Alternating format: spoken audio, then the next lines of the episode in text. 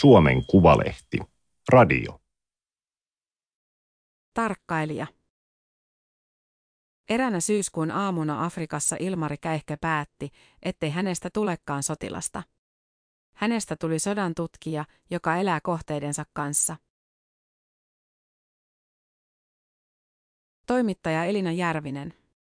Teksti on julkaistu Suomen Kuvalehden numerossa kaksikymmentä kautta kaksituhattakaksikymmentäkolme.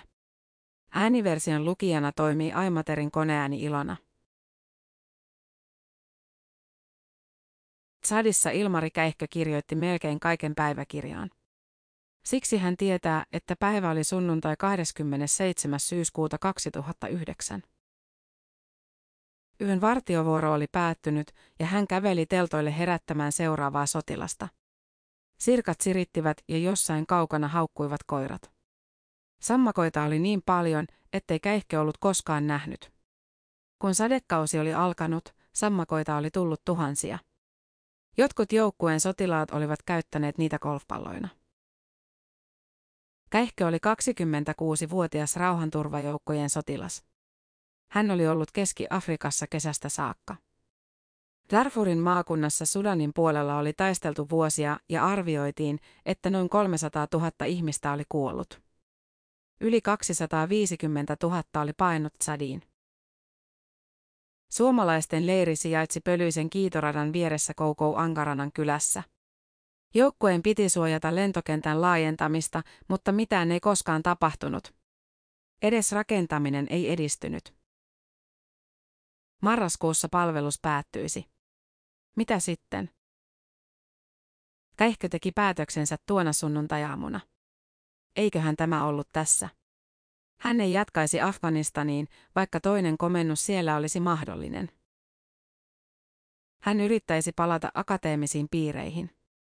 Pohjoismaisessa Afrikka-instituutissa oli vapaana tutkimusavustajan paikka. Se tarkoittaisi palkatonta harjoittelua Tukholmassa, mutta silti. Vaikka armeijassa oli viehätyksensä, en päässyt ajatuksesta, että voisin tehdä enemmän, hän kirjoitti myöhemmin väitöskirjaansa. Tutkija Jussi Jalonen kehui hiljattain Käihköä. Ellen ole sanonut, niin Ilmari Käihkö on yksi harvoja hyviä Ukrainan sotaa kommentoineita asiantuntijoita tässä maassa, hän kirjoitti Twitterissä maaliskuussa kaksituhattakaksikymmentäkolme. Jalonen on Oulun yliopiston dosentti, sotahistorian ja Itä-Euroopan tutkija. No nonsense, no bullshit, brutaalin rehti, puhuu asiat halki vailla kuvitelmia, Jalonen perusteli. Hän jatkoi vielä, ettei ole aina ollut Käihkön kanssa samaa mieltä. Mutta tämän tulkinnat ovat perusteltuja ja niistä voi olla eri mieltä, sen sijaan, että vain haluaisi hakata päätään seinään. Käihkö on nykyään Aleksanteri-instituutin vieraileva tutkija. Instituutti on Helsingin yliopiston alainen ja siellä tutkitaan Venäjää, itäistä Eurooppaa ja Euraasiaa. Hän on myös sotatieteiden dosentti ja yliopistonlehtori Ruotsin maanpuolustuskorkeakoulussa. Ukrainasta Käihkö on puhunut lukuisissa haastatteluissa. Ruotsalaisessa mediassa, tanskalaisessa ja norjalaisessa, mutta ennen kaikkea suomalaisessa. Pyyntöjä alkoi tulla heti helmikuussa kaksituhattakaksikymmentäkaksi. Silloin Venäjä hyökkäsi Ukrainaan ja syttyi täysimittainen sota. Käihkö piti haastatteluista kirjaa kuuteensataan saakka, mutta sitten ei enää. Hän itse sanoo, että on ollut arvioissaan varovainen. Ehkä verrattuna moneen muuhun kommentoijaan Suomessa. Ihan tarkoituksella, koska se tieto, mihin me pohjataan, ei aina ole hirveän hyvää. Käihkö alkoi tutkia Ukrainaa vuonna kaksituhattaseitsemäntoista. Hän olisi halunnut lentää Kiovaan jo paljon aikaisemmin, alkuvuonna kaksituhattaneljätoista, kun ukrainalaiset osoittivat mieltään Maidanin aukiolla ja arvostelivat presidentti Viktor Janukovitsin politiikkaa. Korruptiota, talousongelmia ja sitä, että Janukovits vei Ukrainaa kauemmas E U:sta. Kohti Venäjää. Mielenosoituksissa kuoli kymmeniä ihmisiä. Presidentti ja hänen hallintonsa käyttivät väkivaltaa omia kansalaisiaan kohtaan. Euroopassa, vuonna kaksituhattaneljätoista. Tässä oli jotain, mikä osui, Käihkö sanoo. Mutta hän ei voinut lähteä vielä Ukrainaan. Hän kulki silloin Liberian kylissä selvittämässä, miten miehet, naiset ja lapset olivat aikanaan ryhtyneet taistelijoiksi julmassa sisällissodassa. Hän oli oppimassa, miten sotaa voidaan tutkia. Olot olisivat primitiiviset. Käihkölle sanottiin, ajoittain ehkä vaaralliset. Oliko hän valmis lähtemään? Pohjoismainen Afrikka-instituutti etsi tutkimusassistenttia uuteen projektiin alkuvuonna kaksituhattakaksitoista. Ruotsalainen Mats Utas oli saanut rahaa mittavaan Liberia-tutkimukseen ja nyt tarvittiin henkilö, joka lähtisi paikan päälle. Ensimmäiset viikot hän tekisi kenttätyötä kokeneemman kollegan kanssa, mutta jäisi sitten omilleen. Käihkö oli asunut Afrikassa ennenkin. Heti lukion jälkeen hän oli lähtenyt Tansaniaan. Kahdeksan kuukautta vapaaehtoistyössä. Ja varusmiespalveluksen jälkeen hän oli ollut Tsadissa rauhanturvaajana. Ilman muuta hän lähtisi Liberiaan. Käykö viikon kuluttua, kuului seuraava kysymys. Käihkö varasi lennon Brysselin kautta Monroviaan. Mats Utasin tavoitteena oli tutkia entisten taistelijoiden verkostoja ja sitä, miten ne vielä vaikuttivat liberialaiseen yhteiskuntaan. Sodista oli yhdeksän vuotta, mutta arvet näkyivät selvästi. Sisällissotia oli käyty käytännössä tuhatyhdeksänsataakahdeksankymmentäluvun lopulta saakka. Ensin seitsemän vuotta ja sitten vielä neljä vuotta. Välissä lyhyt jakso epävakaata rauhaa. Oli ollut kiistelty presidentti Charles Taylor, kapinallisjoukot, miliisijoukot ja naapurimaiden tukijoukot. Oli tapahtunut asioita, joita oli vaikea käsittää. Kokonaisia kyliä oli poltettu, ihmisiä oli poltettu, raiskattu, syöty. Lapsia oli huumattu ja pakotettu sotilaiksi. Miten sellaisesta edes voi toipua? Käihkö kuuli, että ennen sotia Liberiaan oli tultu opiskelemaan. Monroviassa oli ollut yliopisto, joka veti nuoria naapurimaista. Nyt kaikki opiskelijat eivät osanneet kunnolla lukea. Tämä oli yksi sodan tragedioista. Koko yhteiskunta taantui. Jotta tutkimusta voitiin tehdä, piti päästä entisten taistelijoiden puheille. Aluksi heitä etsittiin paikallisen yhteyshenkilön avulla. Käihkön kollega palkkasi fikserin, joka etsi entisen komentajan. Tämä kokosi yhteen omat taistelijansa. He kaikki antoivat tutkijoille haastattelun ja saivat siitä palkkion.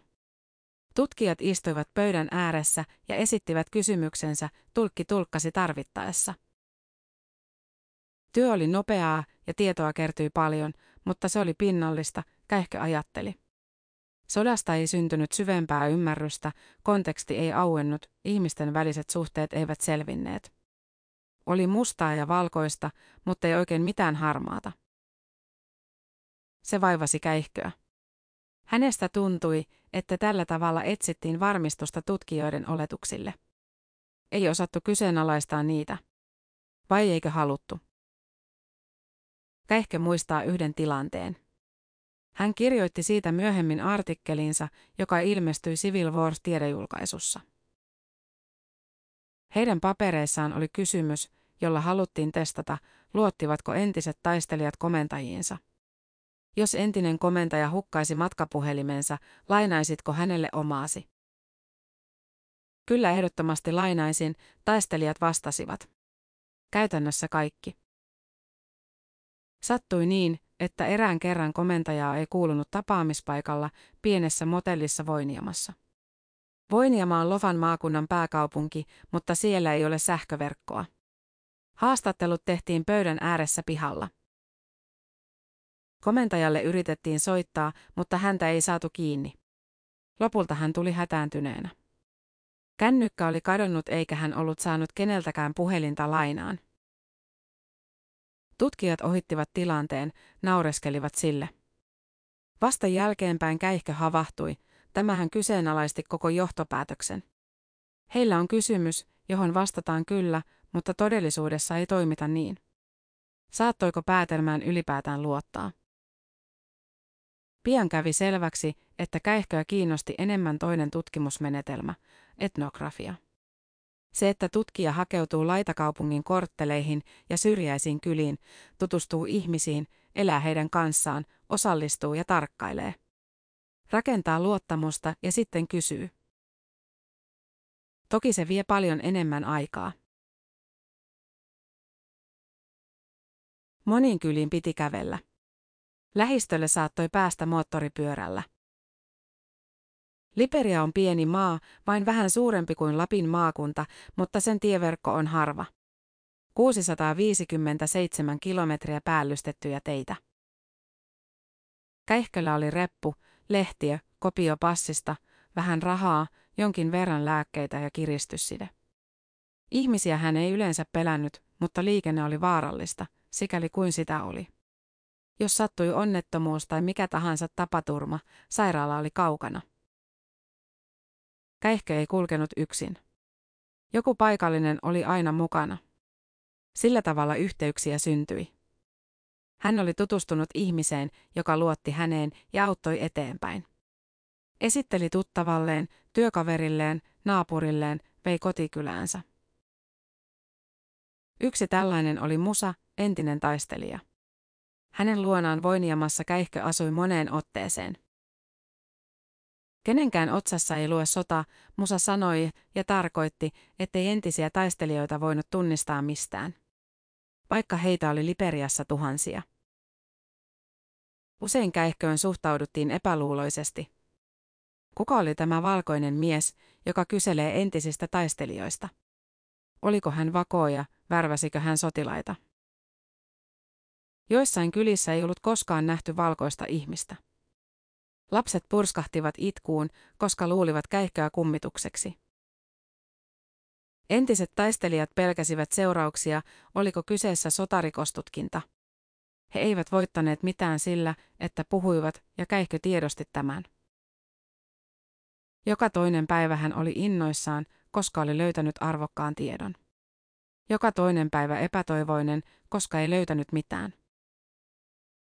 Kerran hän lähti yhden maanviljelijän kanssa peltotöihin Gränkerehin maakunnassa. Tilalle oli pitkä kävelymatka Tzvedron kaupungista.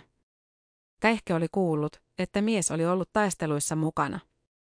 He uurastivat koko päivän, ja se oli ihan mukavaa, mutta Käihkön työ ei edistynyt millään lailla. Farmari ei sanonut sanaakaan. Ei silloin eikä myöhemmin. Moni kuitenkin puhui. Käihkö keskusteli lopulta yli kolmesataa entisen taistelijan kanssa. Jotkut juttelivat puoli tuntia monrovialaisessa kadunkulmassa eikä Käihkö koskaan tavoittanut heitä enää. Mutta noin kolmenkymmenen kanssa hän vietti paljon aikaa, puhui kymmeniä tunteja tai asui saman katon alla. Arjessa näki, oliko puheille katetta. Oliko taistelijoilla yhä asemaa yhteiskunnassa, kuten väitettiin. Oliko heidän verkostonsa tiivis? Mitä merkitsi se, kun etulinjan komentaja Monroviassa sanoi, ettei voinut lakaista talonsa lattiaa, koska joku saattoi nähdä? Hän oli kuitenkin komentaja, eikä komentaja lakaissut. Käihkö oli Liberiassa lopulta yli vuoden. Ensin seitsemän kuukautta, sitten viisi ja vielä kolme. Hän teki väitöstutkimuksen Uppsalan yliopistoon ja väitteli kesällä kaksituhattakuusitoista. Puskakenraalit ja pikkupoikien pataljoonat, sotilaallinen koheesio Liberiassa ja muualla. Dosentti Mats Utas oli hänen väitöskirjansa ohjaaja. Seuraavan vuoden alussa Käihkö vielä palasi Liberiaan. Lähinnä hyvästelemään ihmisiä, joista oli tullut ystäviä. Samaan aikaan hän jo viestitteli ukrainalaisten vapaaehtoistaistelijoiden kanssa. Monroviassa oli nettiyhteys. Käihkö on kotoisin Lahdesta. Hän on nyt neljäkymmentävuotias. Jos kaikki olisi mennyt niin kuin hän aikanaan suunnitteli, hän olisi opiskellut maisteriksi Helsingin yliopistossa ja lukenut pääaineenaan arabiaa. Hän ei kuitenkaan päässyt yliopistoon. Ei ehtinyt lukea pääsykoekirjoja, koska oli vapaaehtoistöissä Tansaniassa ja sairasti malariaa. Kolme neljä kertaa. Koko lukeminen alkoi tympäistä. Oli huono olo ja makaat sisällä ja yrität lukea niitä kirjoja.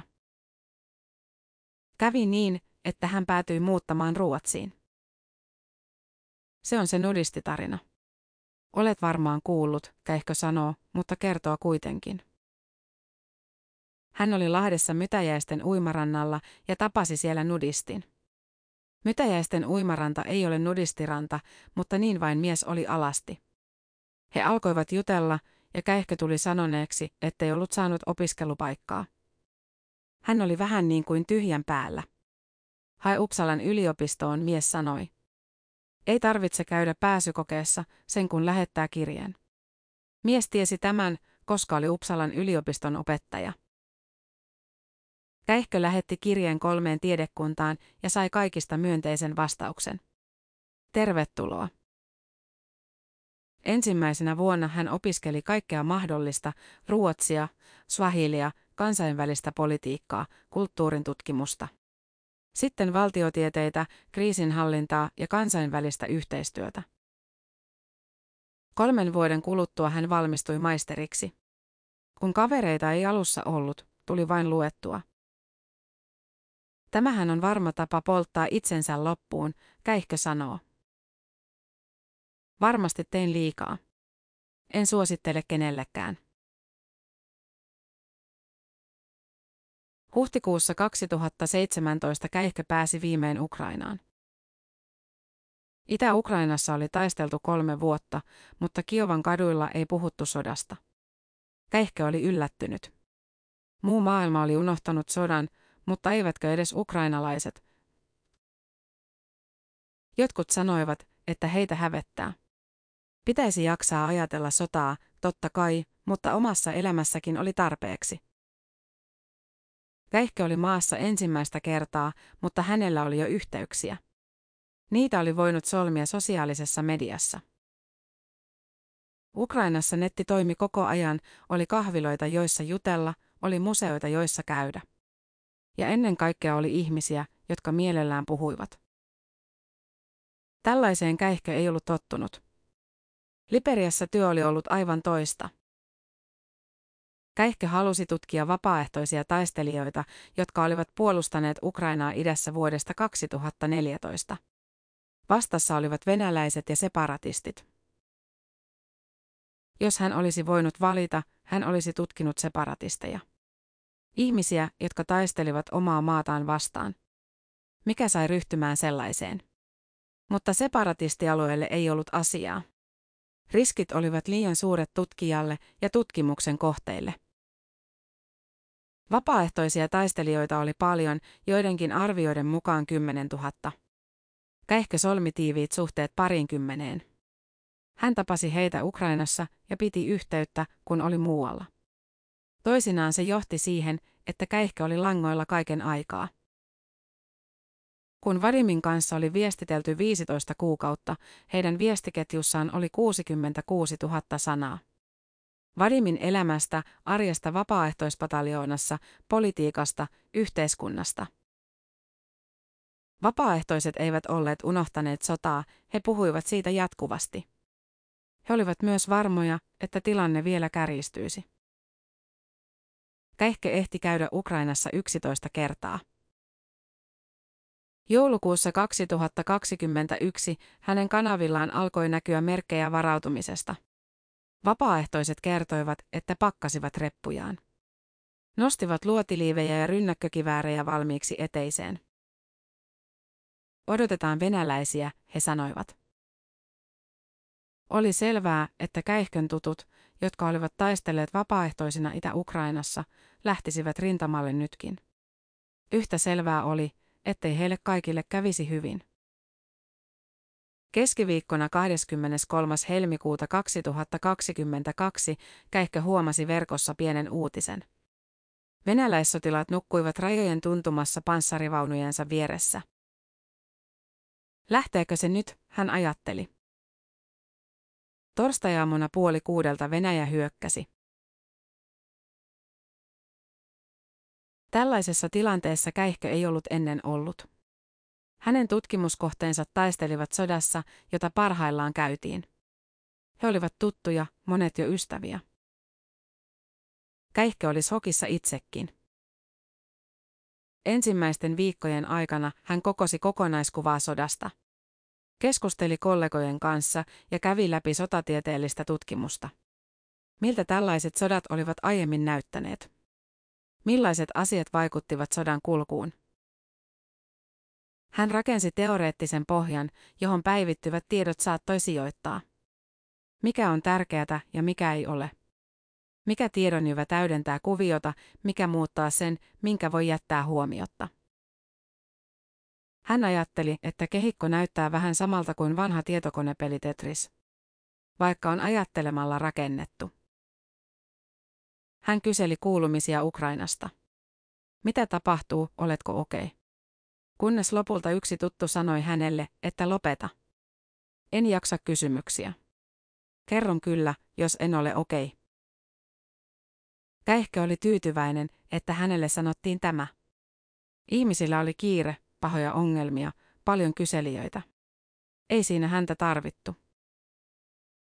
Mutta aina kun viestejä tuli, Käihkö oli tavoitettavissa. Kuten silloin, kun venäläinen panssarivaunu oli ampunut Ihorin ohi ja tuhonnut rakennuksen tämän takana. Tai silloin, kun toveri oli astunut miinaan ja Maksim oli haavoittunut vakavasti. Maksim oli selviytynyt, toveri ei. Moni viestikanava hiljeni kokonaan. Joissakin tapauksissa Käihkö kuuli muualta, mitä oli tapahtunut. Loppuja hän saattoi vain arvailla. Sodan ensimmäinen uhri on totuus, kirjoitti kreikkalainen kirjailija Aiskylos noin viisisataa vuotta ennen ajanlaskun alkua. Ainakin väitetään, että tunnettu sanonta oli alun perin hänen. Professori Erik Lied teki siihen tuhatyhdeksänsataaseitsemänkymmentäluvulla lisäyksen, mutta se tunnetaan huonommin, kuten Käihkö kirjoitti vastikään tieteellisessä artikkelissaan. Sodan toinen uhri on moniselitteisyys.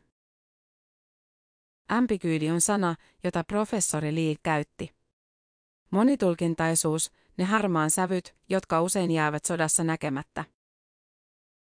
Minua on aina kiinnostanut eniten, miten päästä niihin kiinni, Käihkö sanoo.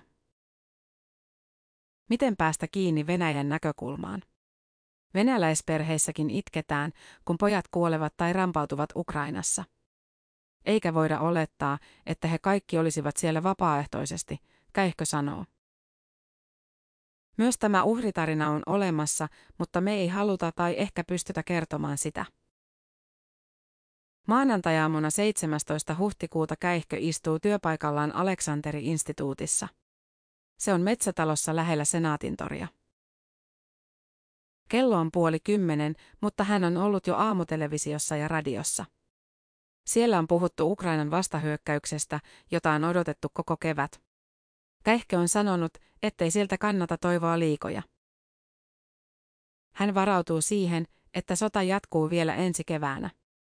Ukraina saa haltuunsa joitakin alueita, mutta se tuskin saa kaikkia.